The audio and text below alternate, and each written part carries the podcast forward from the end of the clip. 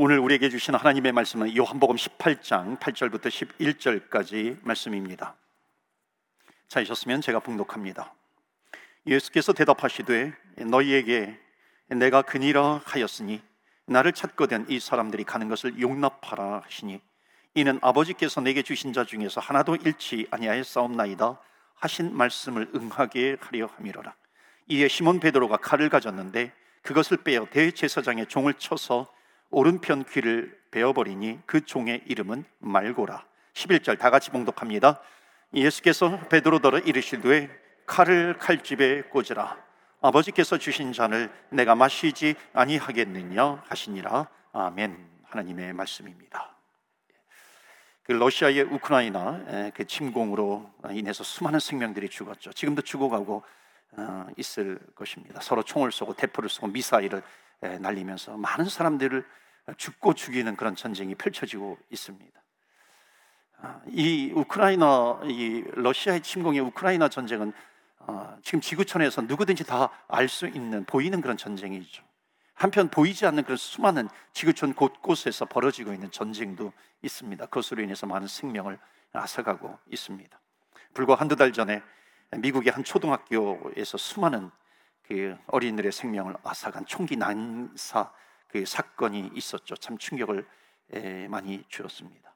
달라스 신학교에 미국 달라스 신학교 기독교 교육학으로 명성을 날렸던 케네스 갱글이라고 하는 교수님이 계신데 그분이 쓴 책 가운데 메인 아이디어로 푸는 요한복음이라고 하는 요한복음에 대한 주석책이 있습니다.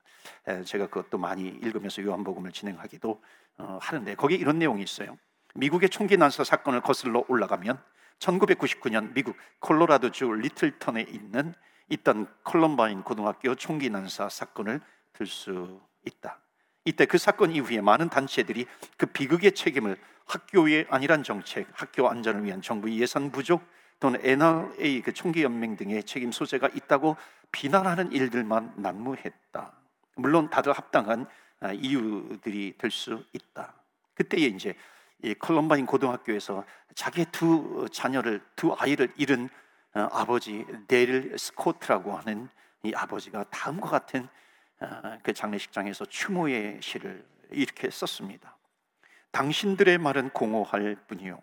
당신들은 우리의 유산을 빼앗아갔소. 당신들은 기도를 빼앗아갔소. 당신들은 문제의 해답을 찾아보려고 여기저기 수소문하며 왜, 왜, 왜라고 묻고 있소. 그렇지만 우리에게 필요한 분은 하나님이라고 하는 것을 망각해 버렸어. 그러니까 우리는 더 많은 종교가 필요한 것이 아니다. 우리는 수백만 불의 예산이 필요한 것도 아니다. 우리는 마음의 변화를 필요로 한다.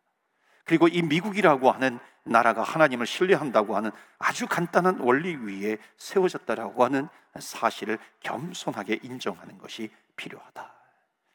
참 감동적인 글이기도 어, 합니다. 우리는 하나님 앞에 서야 한다는 것이죠. 우리가 주일 예배가 무엇입니까? 우리가 하나님 앞에 서는 겁니다.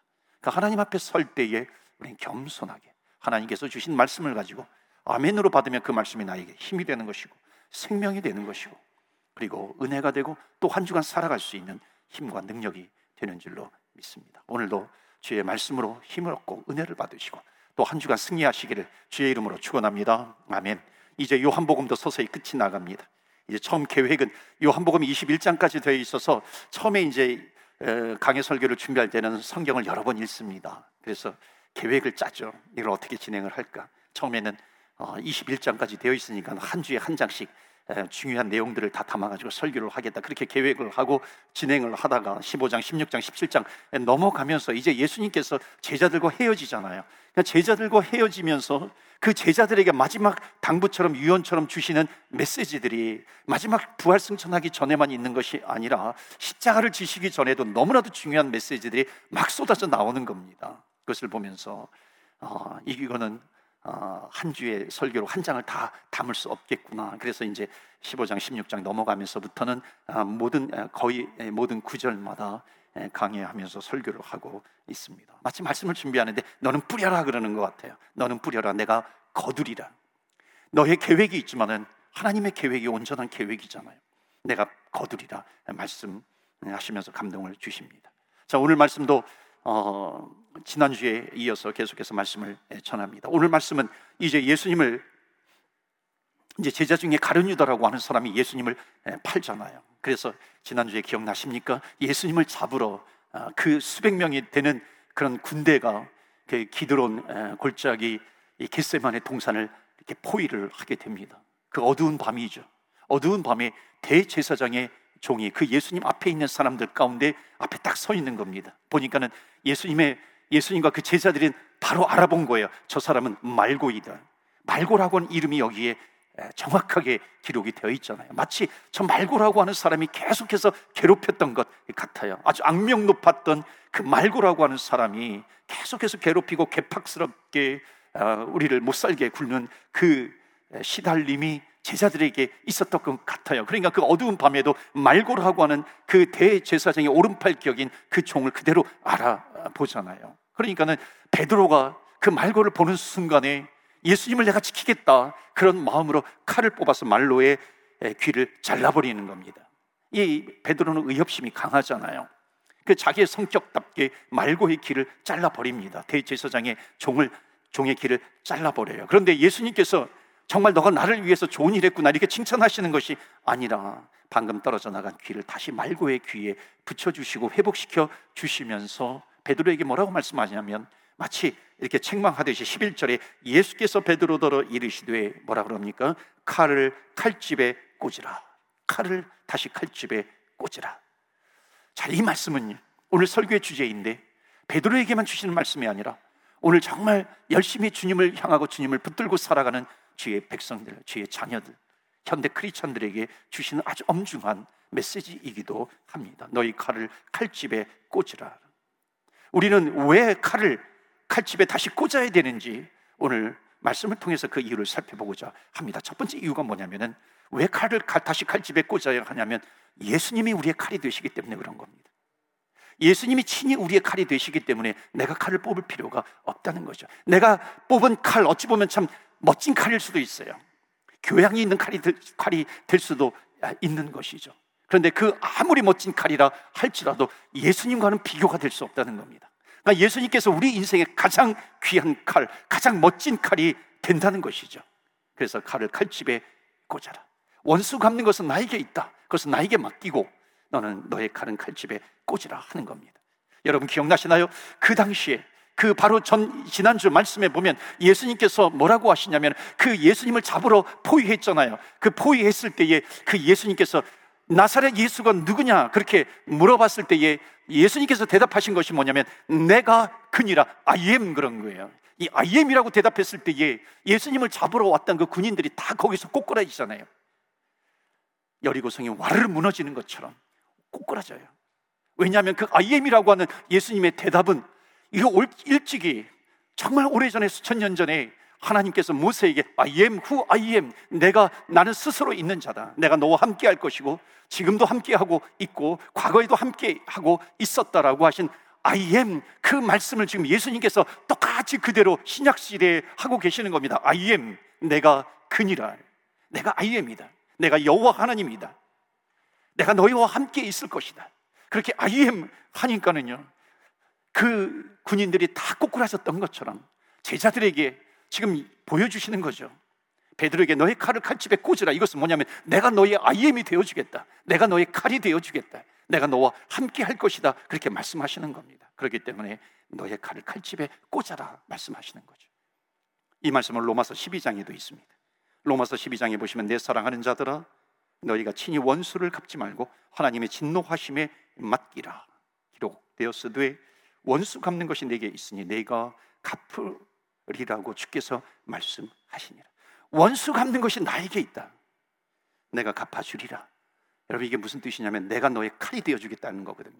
내가 너의 칼이 되어줄 테니까 너의 칼은 너의 칼집에다 꽂으라 다시 꽂으라라고 하는 겁니다. 우리가 인생을 살아가면서요 얼마나 허리춤에 내가 손을 댑니까? 내 허리춤에 있는 이 칼을 이 칼을 몇 번이나 이게 칼을 빼내어서 원수를 미워하는 원수를 치르, 고 싶은 그런 순간들이 얼마나 많습니까? 더 앞으로도 그런 순간들이 있을 겁니다. 그런데 주님께서 말씀하시는 것은 너의 칼을 다시 칼집에다 꽂으라. 내 마음의 평정심을 찾고 내 손은 부르르 떨고 있어요. 부르르 떨고 있지만은 다시 칼집에 꽂는 겁니다. 너의 칼을 칼집에 꽂아라. 이 말씀은 내가 너의 칼이 되어 줄게. 나는 아이엠이야. 나는 스스로 있는 하나님이야. 내가 너와 함께하는 임마누엘 하나님이라는 것을 말씀하고 있습니다.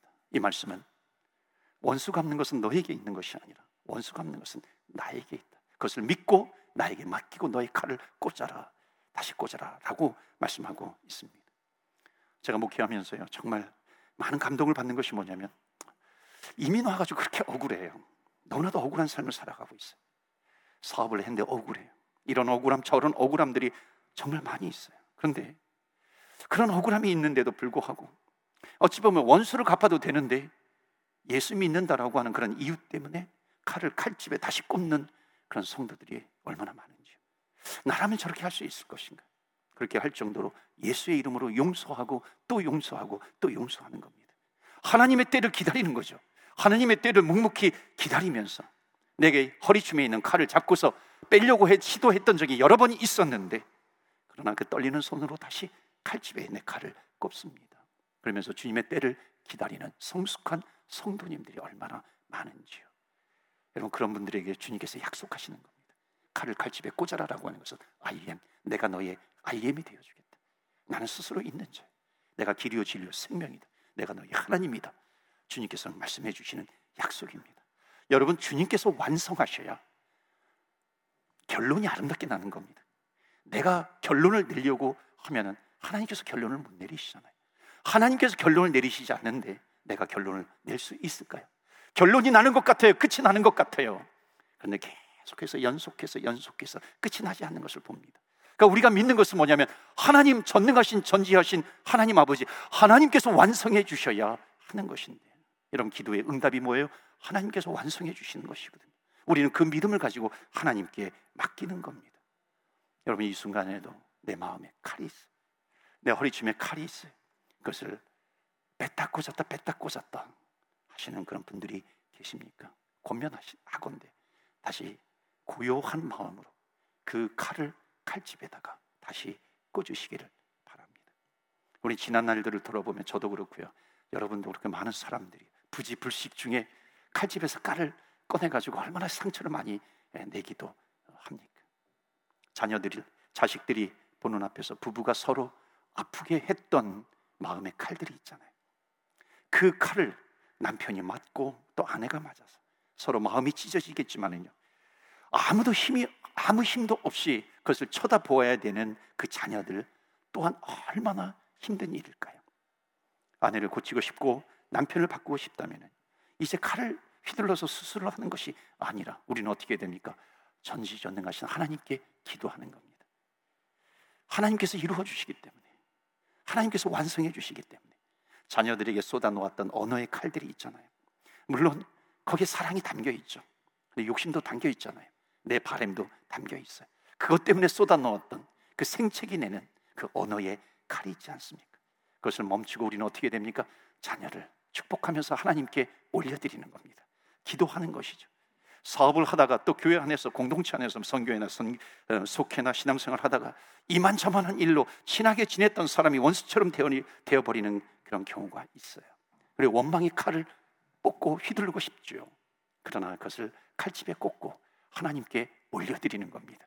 하나님께 기도하는 겁니다. 그 하나님의 그 주님의 말씀을 우리는 붙드는 것이요. I am 내가 그니라 나를 잡으러 올 때에 하나님께서 I am 되어 주셨어요. 내가 너와 함께함이라 놀라지 말라 두려워 말라.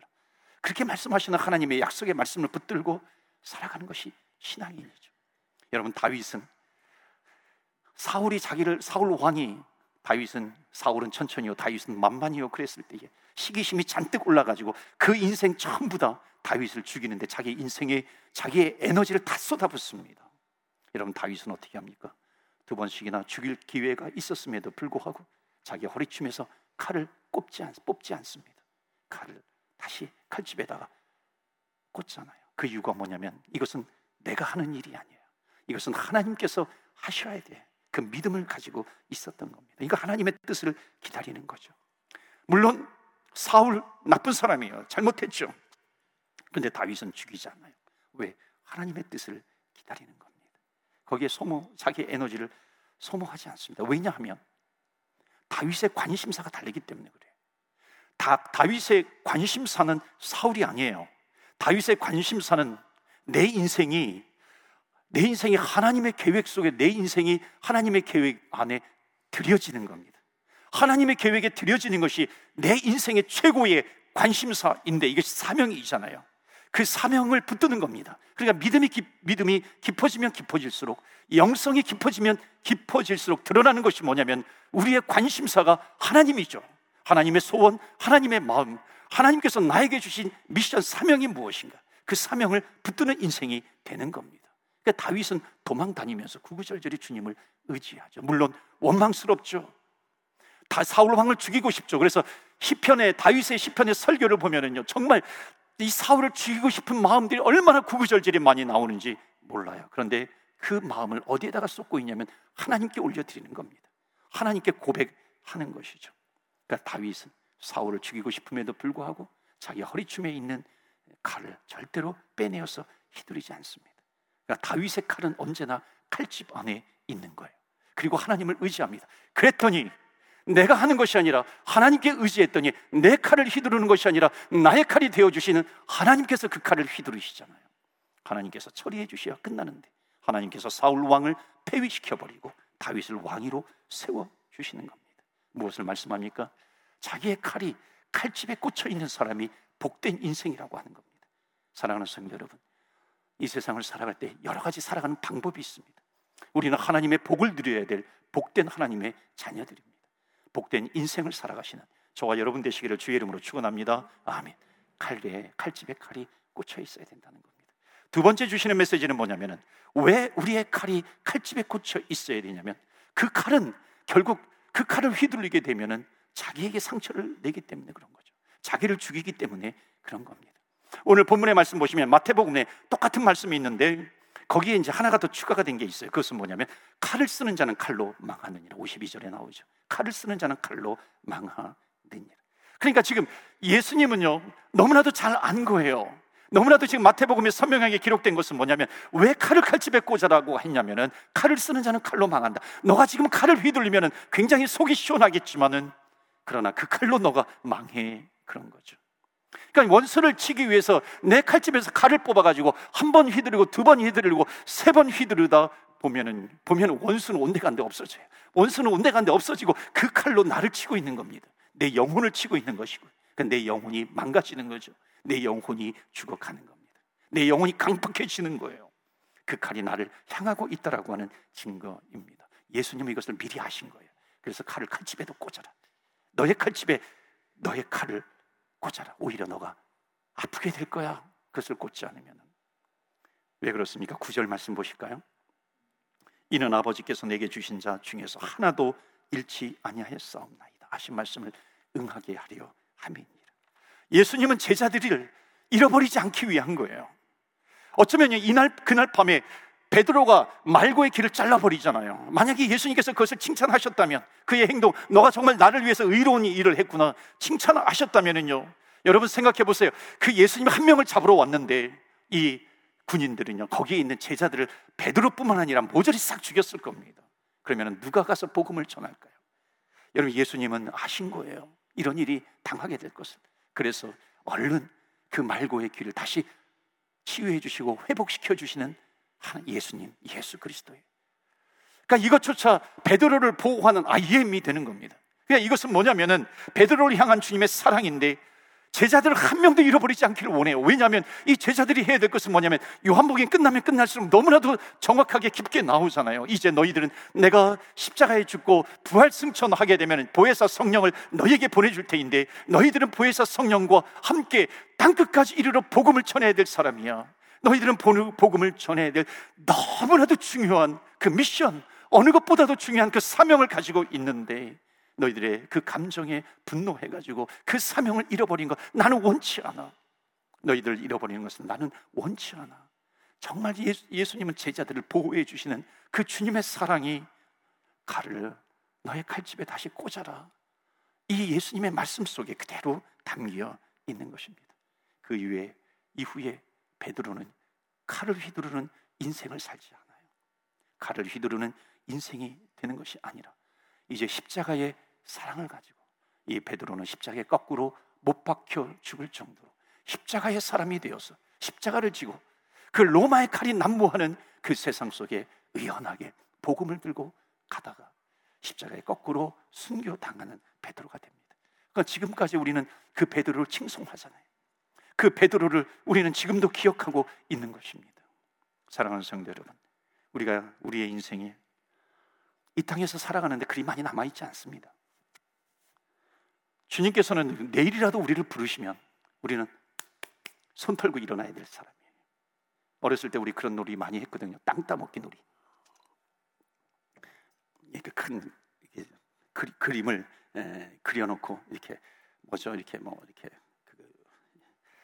이름도 다 까먹었어요. 이게 뭐죠? 이게 구슬이죠. 공기 같은 건가요? 뭐 유리 같은 거 조각으로 해가지고 돌 조각으로 해가지고 쭉 돌려가지고 이렇게 에, 이, 이제 우리의 땅이야, 우리의 땅이야. 그래서 땅 따먹게 하는 겁니다. 내가 많, 내가 이기면은 많은 땅을 내가 소유하는 거죠. 기분이 굉장히 좋아요. 그런 인생을 살고 있다는 겁니다. 그런데 저녁 때가 돼가지고요. 엄마가 영우야 밥 다 해놨다. 이제 그만 놀고 오라 그러면은요 어떻게 됩니까? 일어나가지고 손 털고요. 그 땅 따먹게 했던 거 다 발로 지우잖아요. 그리고 엄마가 밥을 차려놓았으니까 다시 집으로 돌아가는 겁니다. 이게 우리의 인생이라는 거예요. 그러니까 칼을 칼집에 꽂으면서 살면 안 되는 거, 안 된다는 것이죠. 그 칼은 남을 죽일 수 있는 칼이 아니라 우리를 상하게 할 수 있는 칼이 되는 겁니다. 복수의 칼을 가지고서 한 번 걸리기만 해봐라, 한 번 걸리기만 해봐라. 내 눈에, 눈에 한 번 걸리기만 해봐라. 그렇다고 해가지고 우리의 원수들이 쓰러지는 거예요? 쓰러지나요? 절대 쓰러지지 않죠. 우리 원수들은 보니까 더 잘 먹더라고요. 더 잘 지내고 있어요. 더잘 먹어서 피부가 더 좋아지더라고요. 건강해져요. 뭐 하루에도 비타민, 뭐 비타민, 뭐 A, B, C, D 골고루 먹으면서 굉장히 건강해지는 거예요. 기초 체력이 있어요. 우리는 어떻게 돼요? 원수를 잡으려고 하다가, 하다가 계속해서 시름시름 알아가요. 그 원수 생각 때문에 잠도 제대로 자지 못하고 잠, 잠이 들었다가도 새벽에 눈을 뜨게 되면은요, 날이 밝을 때까지 계속 그 원수 생각하다가 잠도 제대로 자지 못하고 시름시름 앓다가 삐쩍삐쩍 말라가고 그런 인생이 되어 버리는 겁니다. 내가 살기 위해서라도. 그래서 칼은 칼집에 꽂아야 한다는 거죠. 그래서 여러분 그 용서라고 하는 단어가 뭐냐면 forgiveness 용서라고 하는 단어가 그 헬라어로 보면은 그 아피엠이에요. 아피엠이 한국말로 연상하면 연상이 되는 게 있잖아. 아피엠이 원수가 있어요. 그러니까 내가 나름대로 그 원수를 갖기 위해서 체력을 단련해 가지고 원수가 지나가고 있어. 그 사람의 멱살을 잡는 겁니다. 그리고 끌어당기니까 그 원수가 끌려와요. 내 허리에는 칼이 있어. 이 칼을 빼 가지고 그 원수를 찌를까 말까 칠까 말까 하다가 아니야, 아니야. 앞이 애미, 앞이 애미. 됐어, 됐어. 그 원수를 놓아주는 겁니다. 앞이 애미. 마치 저는 앞에 어머니가 있는 것 같아요. 앞에 어머니. 원수인 줄 알았더니 그 멱살을 잡았는데 앞에 어머니야, 앞에 어머니. 놔줘야 되는 것이죠. 이게 영어로 오면은 forgiveness가 됩니다. forgive. forgive가 뭐예요? 용서하다. 근데 이게 for라고 하는 것은 앞을 향하여 give 준다는 거예요. 용서라고 하는 것은 뭐냐면은 앞에 주는 거예요. 누구에게 근데 우리가 그 주는 것인가? 하나님께 올려드리는 것이죠. 하나님, 이 원수 갚는 것이 나에게 있는 것이 아니라 이 원수를 하나님께 올려드립니다. 하나님 마음대로 하십시오. 저는 할 수가 없습니다. 내 손에 피를 묻힐 수가 없어요. 하나님께 올려드리오니 하나님 뜻대로 하시옵소서. 이게 용서라고 하는 겁니다. 그러니까 용서는 그냥 놓는 것이 아니라 하나님의 손에 맡겨드리는 것이 용서가 되는 거죠. 그러니까 용서는 누가 할 수 있는가? 하나님이 살아계셔. 하나님이 시퍼렇게 살아계셔. 하나님은 전지전능하신 하나님이요. 이런 믿음이 있는 사람은 무엇을 할 수 있는가? Forgive. 용서를 할 수 있다라고 하는 겁니다. 이게 용서예요.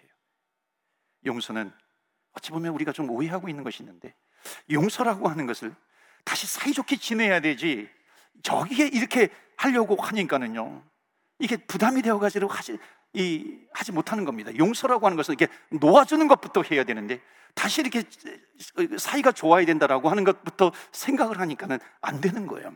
한 번에 한 단계, 두 단계, 세 단계를 세 단계를 넘어가는 것이죠. 물론 뭐 좋은 관계가 되면 되는 것은 좋은 그림이 될 수 있지만 성경에서 말하고 있는 용서의 첫 번째 단계는 뭐냐면 릴리즈 놓아주는 겁니다. 놔두는 거예요. 그래야 하나님께 맡겨드릴 수 있는 것이고 조금 더 나아가면 관계의 관계의 회복까지 가면 좋겠지만 우리가 그 전에 먼저 해야 될 것은 뭐냐면 하나님께 올려드리는 겁니다. 놓아줘야 되는 것이고 하나님께 올려드려야 되는 것이고 하나님께 기도하는 것입니다. 그럴 때에 forgive 하나님께 드릴 수 있는 그런 용서가 된다는 것입니다. 우리 가족들 안에서 형제들 안에서 자매들 안에서 또 주님의 피로 맺어진 우리 교회 공동체 안에서 얼마나 멀어지는 일들이 많이 생깁니까? 근데 이런 일들이요 이민교에서 목회를 하다 보니까 굉장히 많이 일어나더라고요. 그런 경우가 있었어요. 목회를 하다 보니까 그러니까 이런 부분들이 이민 사회에 정말 일반적으로 많이 이루어지고 있는 겁니다. 먼저 이민을 왔어요, 이분이. 먼저 이민을 왔는데 보니까 한국에 형제들이 있어요. 보니까 한국 형제들이 좀 오면 좋을 것 같아요. 그래서 형 누나 그 가족들을 초청하는 거잖아요. 그 한국에서 그렇게 살지 말고 여기 와가지고 나랑 같이 예, 살자. 그러니까는 한국에서는 기대 만땅하고 모든 거 다 포기하고 정리하고 옵니다. 와버린 거예요. 그 오면은 그냥 알파벳 A부터 뭐 X, Y, Z까지 다 해줄 줄 알았는데 여러분 이민 생활이 만만치 않잖아요. 그게 잘 되지 않는 거예요. 그러니까는 고국, 고국의 삶을 다 포기하고 왔는데 신경도 안, 쓰니, 안 써주니까 그것 때문에 분노가 일어나요. 폭발, 분노의 폭발이 일어나게 되는 겁니다. 걷잡을 수 없는 그 관계가 멀어지게 되는 겁니다. 여러분 이런 일들이 정말 많이 일어나더라고요. 비일비재하게 일어나더라고요. 한국에 같이 있었으면 명절 때마다 송편 만들어 가지고 너 먼저 먹어라, 너 먼저 먹어라. 그렇게 사이좋게 지낼 수 있었는데 여기 와서 그렇게 되는 문제가 있더라고요. 이건 특별한 문제가 아니에요. 충분히 일어날 수 있는 그런 문제들입니다. 충분히 일어날 수 있는 문제들이기 때문에 또 한편으로는 이것은 충분히 해결될 수 있는 문제라는 겁니다. 회복, 회복될 수 있는 문제고 실제로 그 가정들이 회복되는 경우를 너무나도 많이 보아 왔습니다. 우리가 우리가 멀어지게 가까이 하기에는 회복되기에는 너무 멀어져서 그런 거리는 없다는 것이죠. 주님께서 회복을 시켜 주시는 겁니다. 그래서 한국에서 어떤 교회는 어, 송년주일을 사과데이로 만든 사과데이, 뭐 발렌타인데이, 화이트데이 뭐 이런 거 있잖아요. 뭐 짜장면데이, 블랙데이 뭐 이런 거 있잖아요. 그러면서 이 송년 주일 마지막 주일을 사과주일로 해가지고 이게 사과를 선물한데 잘 포장을 해가지고 예쁘게 포장을 해가지고 선물을 하면은 내가 좀 계면쩍어서 어, 쑥스러워서 어, 사과를 표현하지 못하는데 대신해서 사과를 선물로 드린다는 거예요. 그러면은 아, 사과를 받은 사람이 아 이 사람이 나에게 사과를 하는구나. 그 사과를 전하는 사람도 이 사과를 전하면서 아 사과를 하는구나. 그렇게 해가지고 송년주의를 사과주일로 정했다고 하더라고요. 한번 해보면 좋을 것 같아요. 여러분 옆에 분 한번 보셔서 사과 소, 사과 손에 있다고 생각하고 한번 사과를 이렇게 드려보세요. 사과 한번 이렇게 드려보세요. 받는 사람이 얼마나 기분이 좋겠어요. 근데 저에게는 사과 주지 마세요. 저는 사과 먹으면 이게 신물이 올라와가지고 막 이렇게 사과가 저한테는 안 맞는 것 예, 같더라고요. 저희 아내에게는 주셔도 괜찮습니다. 사과 주의. 여러분, 우리는 표현할 수 있잖아요. 놓아줄 수 있습니다. 내 마음에서 릴리즈 할수 있는 거예요. 마지막 메시지 짧게 전하고 마칩니다. 왜 칼을 칼집에 다시 꽂아야 하냐면 하나님의 나라는 내가 뽑은 칼로 이루어지지 않고 하나님의 나라는 십자가의 사랑으로 이루어지기 때문에 그래요. 만약에 예수님께서 베드로를 칼을 휘두르는 것을 칭찬하셨다면 베드로는 그 이후부터 계속해서 칼을 휘둘러서 그 칼에 자기가 죽을 거예요. 하나님의 나라는 이루어지지 못하는 겁니다. 하나님의 나라는 칼로 이루어지는 나라가 아니라 하나님의 나라는 십자가의 사랑으로 이루어지는 하나님의 나라예요. 그렇기 때문에 내 칼을 가지고 세상을 나아가면 찌르고 싶은 사람들이 너무나도 많아요. 쳐야 될 사람들이 너무나도 많이 보이지만 그러나 십자가의 사랑을 가지고 세상을 나아가면 구원받아야 될 영혼들이 너무나도 많이 보이는 겁니다. 왜? 하나님의 나라는 십자가의 사랑으로 이루어지는 거기 때문에 사랑하는 성도 여러분, 여러분의 가정에 칼이 아니라 십자가의 사랑이 회복되면 하나님의 나라가 될 것입니다. 여러분 직장에서도요. 내가 있는 곳에 칼의 사람이 아니라 칼을 휘두르는 것이 아니라 십자가의 사랑을 휘두르세요. 십자가의 사랑이 되면 하나님의 나라가 이루어지게 됩니다. 그러므로 하나님의 나라를 이루어가는 저와 여러분이 되시기를 주의 이름으로 축원합니다. 아멘. 이 시간에 우리 기도합니다. 주님은 이제 또 우리를 세상으로 보내시는 겁니다. 세상으로 파송합니다. 그럼 파송받은 우리는 가는 곳이 있어요. 가정이든지 일터이든지 세상의 어느 곳이든지 우리는 보냄을 받습니다. 근데 주님께서 우리를 보낼 때에 칼의 사람으로 보내는 것이 아니라 사랑의 십자가를 진 사람으로 우리를 세상에 보내신다는 것입니다. 믿으십니까?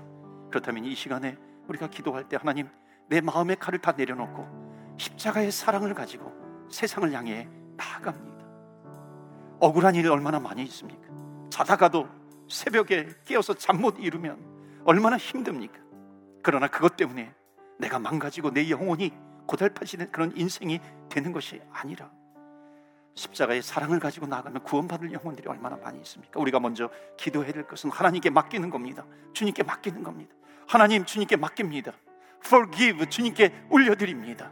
하나님 그리고 내가 칼을 내 칼집에 꽂아놓고 주님께서 나의 칼이 되어 주시기 주님을 의지하면서 이제 하나님 내 마음 가운데 그 하나님의 평화, 하나님의 사랑을 허락하여 주시옵시고 품을 수 있는 그런 마음을 저희들에게 허락하여 주시옵소서. 이 시간에 결단하고 다짐하는 시간 되기를 원합니다. 우리 함께 기도하겠습니다.